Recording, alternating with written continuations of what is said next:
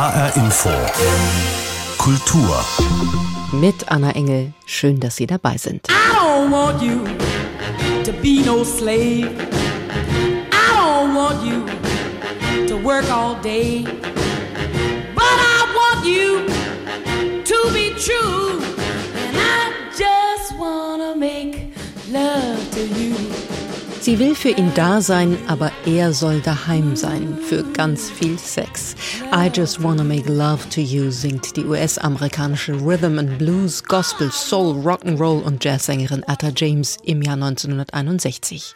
Für damalige Verhältnisse ganz schön explizit. Heute, 60 Jahre später, geradezu harmlos, wenn wir uns anschauen, auf welche Weise Erotik in Musik, Literatur und Film übersetzt und dargestellt wird. Darüber wollen wir reden, berichten und fragen, ob die Losung Sex Sells, Erotik als Erfolgsgarant tatsächlich funktioniert. Wanting, needing, waiting for you to justify my love. My love. Justify My Love mit diesem Lied und dem dazugehörigen Musikvideo in Schwarz-Weiß, in dem es um Sex und Erotik, SM und Fetisch zwischen Männern und Frauen sowie gleichgeschlechtlichen Paaren geht, sorgt Madonna 1990 für ziemlich viel Aufsehen. Deutlich verklausulierter ist da die Auseinandersetzung mit der Erotik in der klassischen Musik, in der Oper, die häufig mit bestimmten Codes belegt ist. Und doch ist klar, und das belegt auch die Hirnforschung, Musik hat viel mit Erotik und Sex zu tun.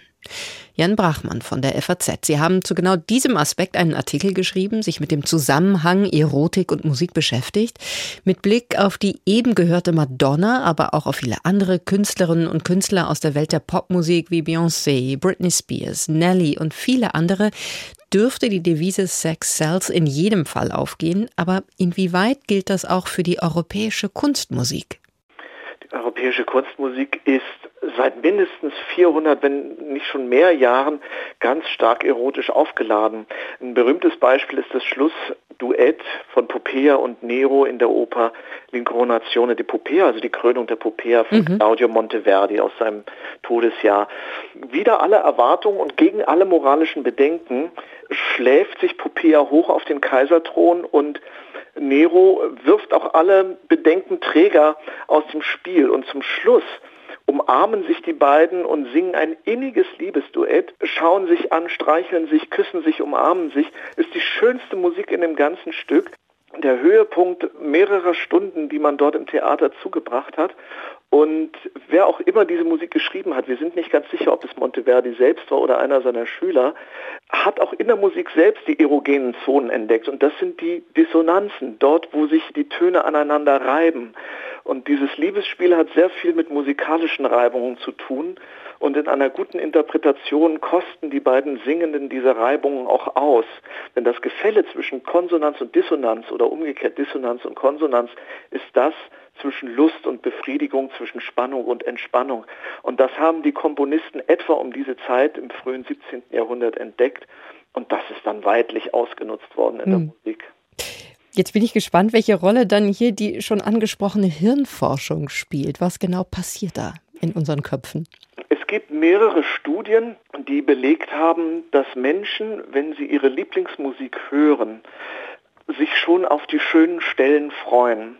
Und es werden genau die Hirnregionen angesprochen, die auch äh, für bestimmte sehr intensive Glücksempfindungen zuständig sind, wie wir sie beispielsweise auch beim Essen, beim Drogenkonsum, beim Sex haben. Mhm. Wenn man weiß, dass die schöne Stelle kommt, dann wird zuerst das Erwartungszentrum stimuliert, das reagiert dann ganz stark und wenn dann dieses Glück selbst eintritt, dann wird das Belohnungszentrum aktiviert im Gehirn, wo Glückshormone, hauptsächlich Dopamin, aber später auch ähm, Prolaktin ausgeschüttet werden, Hormone, die uns einfach gut fühlen lassen und am Ende sind wir satt und glücklich und zufrieden. Und das kann man natürlich trainieren. Das ist eine ganz starke hirnphysiologische Reaktion und auch körperliche Reaktion. Wir kriegen eine Gänsehaut, die Haare stellen sich auf, der Herzschlag erhöht sich, vielleicht kriegen wir feuchte Hände, trockene Lippen. Das kann alles passieren. Menschen reagieren sehr stark auf Musik. Und das Ganze ist natürlich erlernt. Das mhm. sind körperliche Reaktionen, hirnphysiologische Reaktionen, die aber mit einem Training zu tun haben. Wir haben bestimmte Erregungsmechanismen in der Musik wie eine Sprache gelernt. Und die Komponisten wissen auch, wie die funktioniert. Die haben uns das beigebracht, wir haben ja. das oft genug gehört, wir haben das verinnerlicht und dann antworten wir sehr stark mit dem hm. Körper darauf.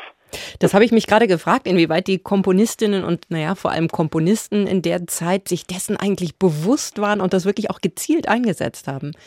Ich glaube, die haben das ausgetestet. Mhm. Die Musik hat sich ja auch ganz stark verändert.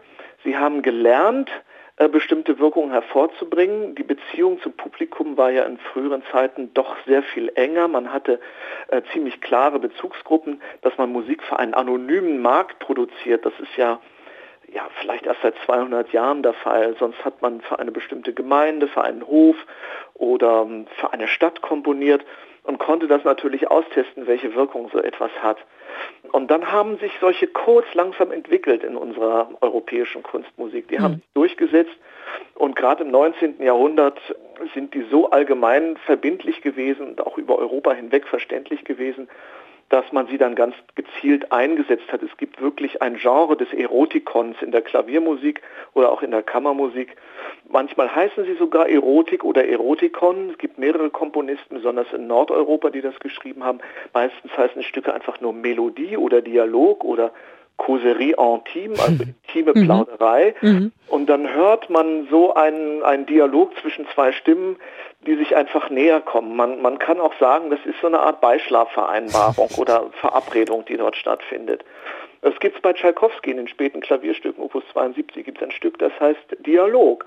Und das ähm, fängt zuerst die höhere Stimme an, eine Einladung auszusprechen, auf die dann die tiefere Stimme in der linken Hand des Klaviers reagiert. Die Verzahnung dieser zwei Stimmen wird immer enger, bis man dann wirklich einen akkordischen Höhepunkt erreicht. Also wahrscheinlich erst einmal ein Kuss, alles andere wäre zu viel des Guten.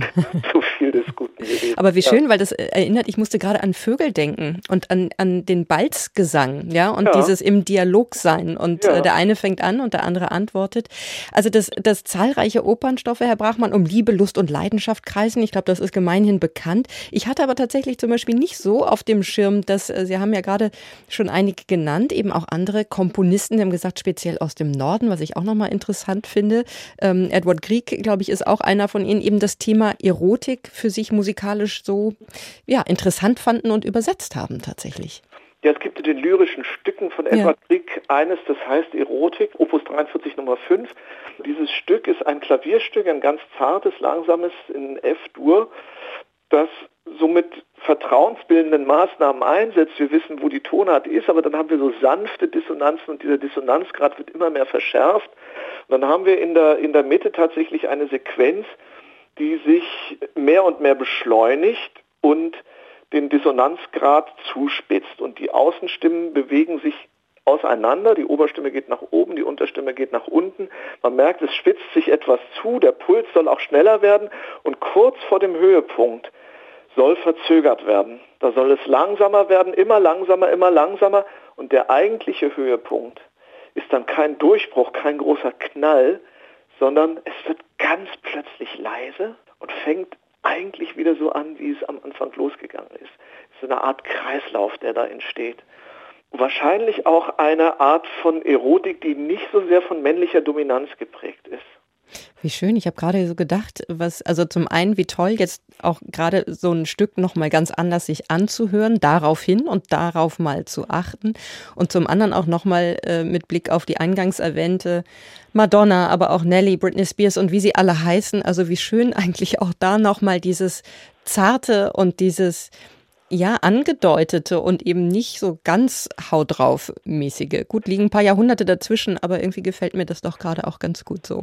Ja, die äh, feministische Musikforscherin Eva Rieger hat ein Buch geschrieben über Wagners Frauen und ähm, kommt darin auch auf Tristan und Isolde zu sprechen und äh, schwärmt eigentlich davon, dass Wagner einer der ersten war, der Frauen auf der Bühne eine Sexualität zugestanden hat, und zwar ein eigenes Begehren. Mhm. Normalerweise ist das Rollenverhalten ja so, dass die Frau die Begehrte ist und der Mann der Werbende. Mhm. Und Frauen artikulieren ihr Begehren in der Regel nicht. Sie willigen dann ein in das Werben eines Mannes.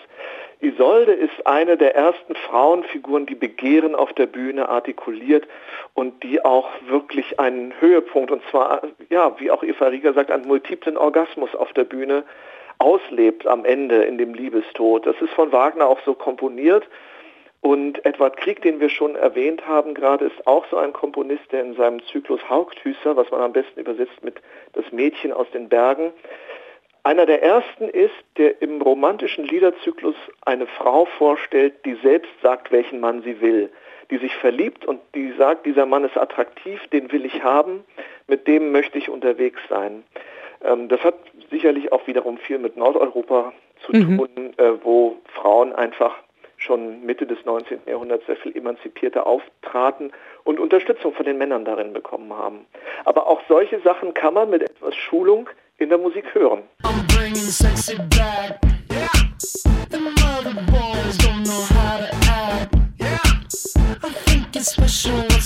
Around pick up the slack.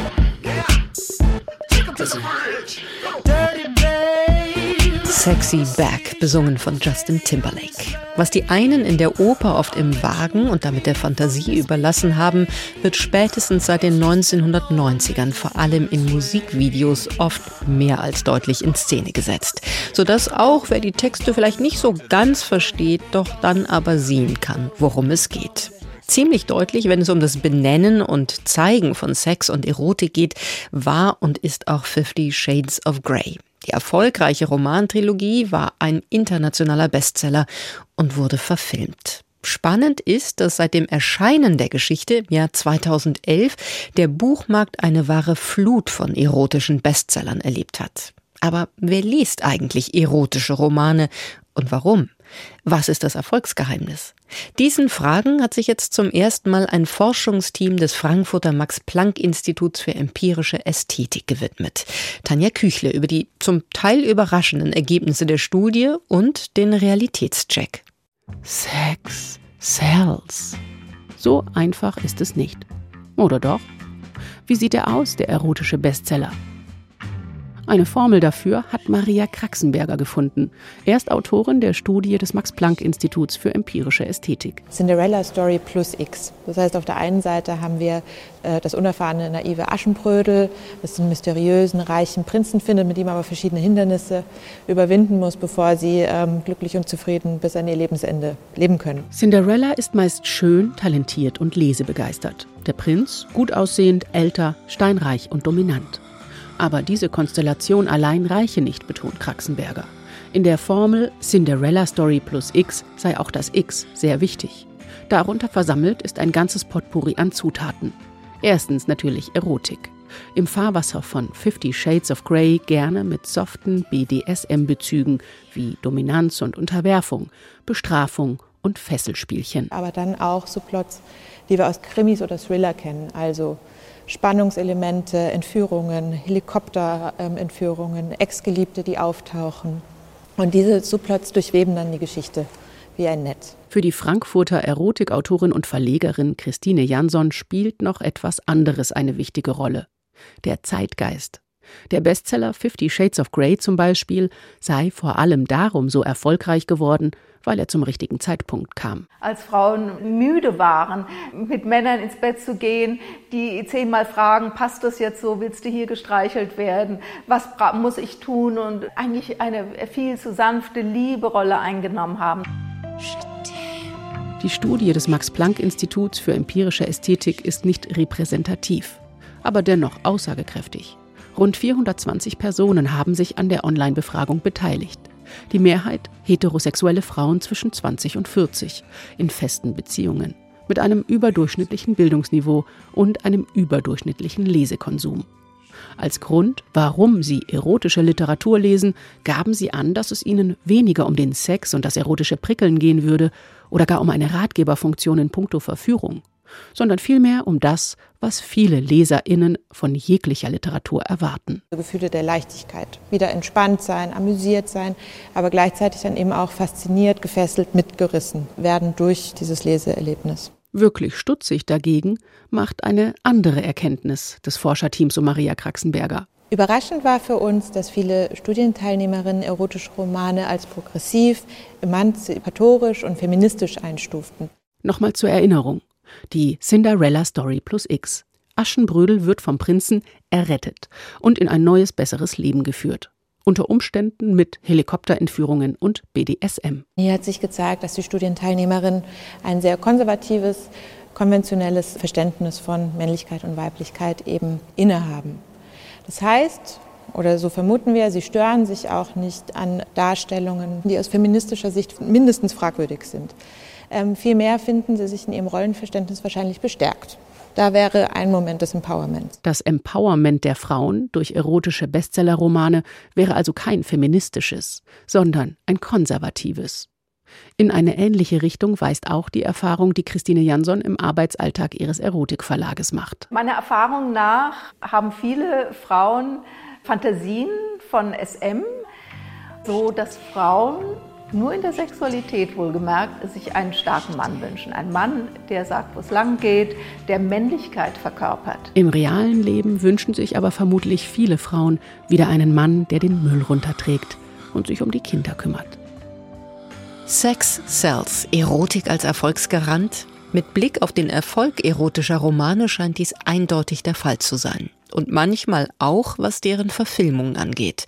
Fifty Shades of Grey zum Beispiel hat trotz Mauerkritiken Millionen Zuschauer in die Kinos gelockt, wodurch 2018 sage und schreibe eine Milliarde Dollar eingespielt wurde. Rudolf Worschech, verantwortlicher Redakteur beim Evangelischen Pressedienst und dort bei der Zeitschrift EPD Film. Wir haben gerade von einem Forschungsteam des Frankfurter Max-Planck-Instituts für empirische Ästhetik gehört, das in einer Studie unter anderem festgestellt hat, dass sowohl in den Medien als auch im wissenschaftlichen Diskurs zeitgenössische erotische Romane in der Regel ja als literarisch minderwertig abgetan werden. Gilt das Ihrer Wahrnehmung nach auch für den Film?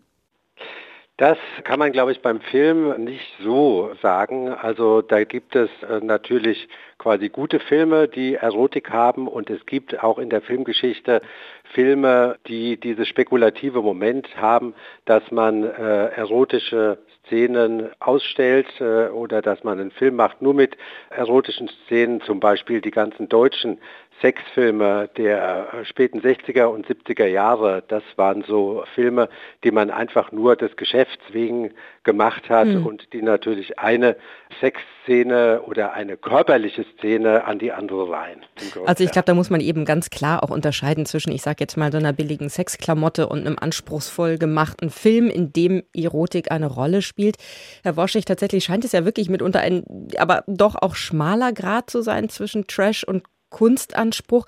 Worin besteht denn in Ihren Augen die größte Herausforderung?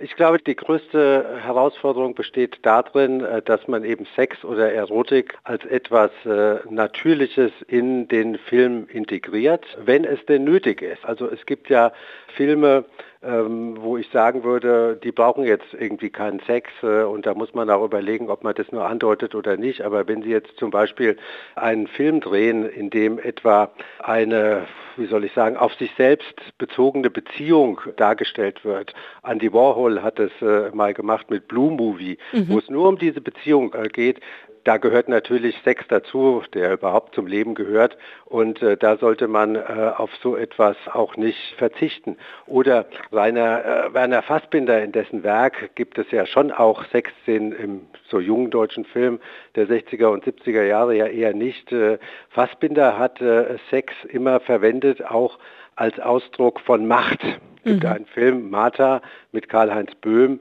Da gibt es eine ganz schlimme Vergewaltigung. Karl-Heinz Böhm vergewaltigt Margit Carstensen. Das soll uns Zuschauern natürlich was zeigen, nämlich die Omnipotenz in diesem Fall äh, des Mannes. Mhm.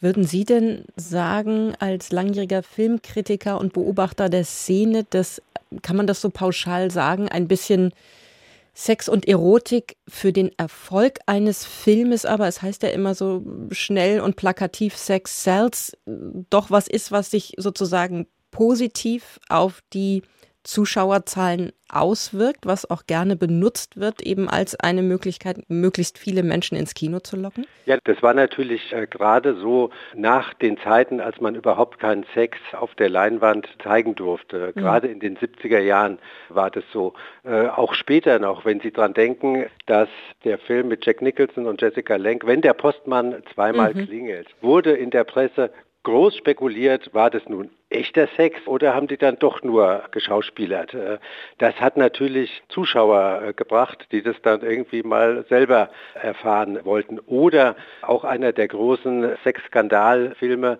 Basic Instinct mhm. war ja auch so. Also dieser sogenannte Beaver-Shot, wie die Amerikaner sagen, wo sie da ihre Beine übereinander schlägt. Legendär, man, muss man legendär, fast sagen. Genau. Ja. Das wurde natürlich, äh, das ist vielleicht für die Dramaturgie des Filmes nicht so notwendig. Sie hätte auch mit übergeschlagenen Beinen die ganze Zeit da sitzen mhm. können und es wäre trotzdem spannend gewesen.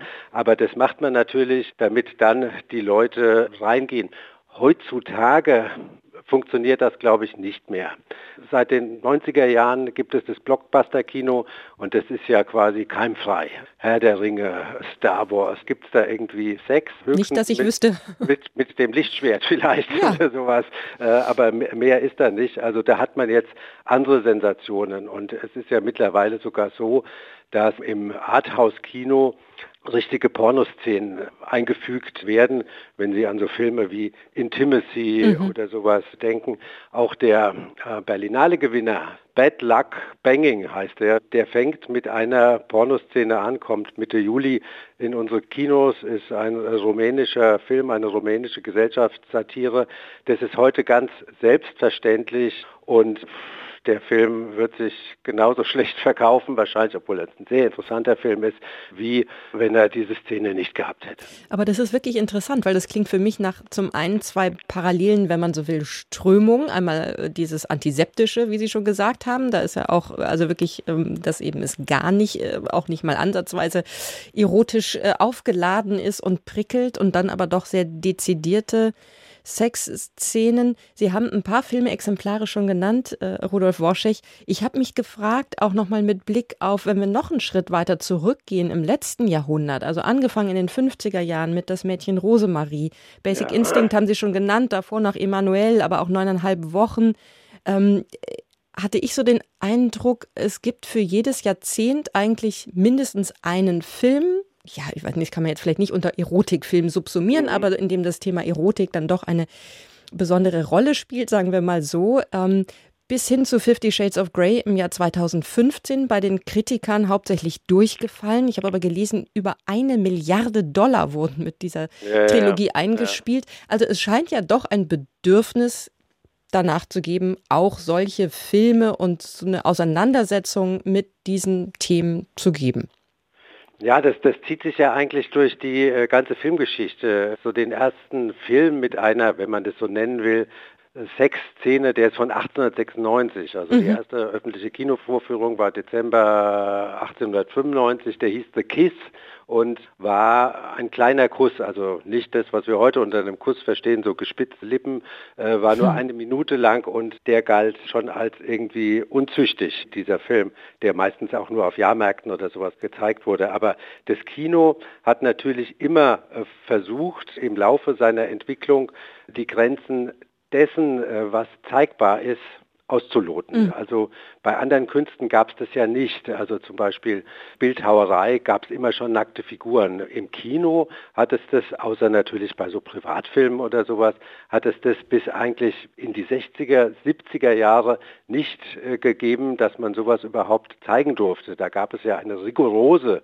Filmzensur die die Filmemacher dann natürlich dazu animiert hat, darüber nachzudenken, wie man so etwas verklausuliert zeigen kann. Mhm. Also Hitchcock hat der unsichtbare Dritte Da gibt es ja den berühmten Filmschluss, wo Cary Grant Eve Marie Saint im Schlafwagen auf die obere Etage zieht, beide natürlich züchtig in Pyjamas gekleidet.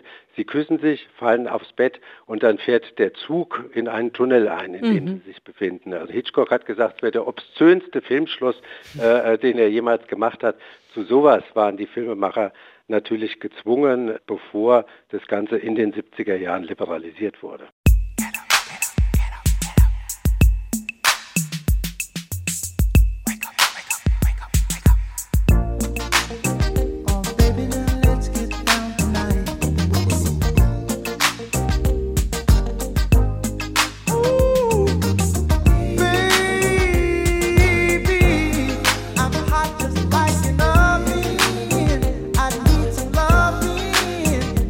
Klingt Sexual Healing bei Marvin Gaye. Ob Sex auch heilen kann, muss an dieser Stelle offen bleiben. Klar aber ist, ja, Sex sells und Erotik ist vielleicht kein Erfolgsgarant in Literatur, Film und Musik. Aber wenn bestimmte Sehnsüchte und Bedürfnisse angesprochen und gut verpackt werden, schadet es nicht, wenn es hier und da, mal mehr, mal weniger offen, um die schönste Nebensache der Welt geht. Das war HR Infokultur mit Anna Engel. Den Podcast zur Sendung finden Sie auf hrinfo.de und in der ARD Audiothek.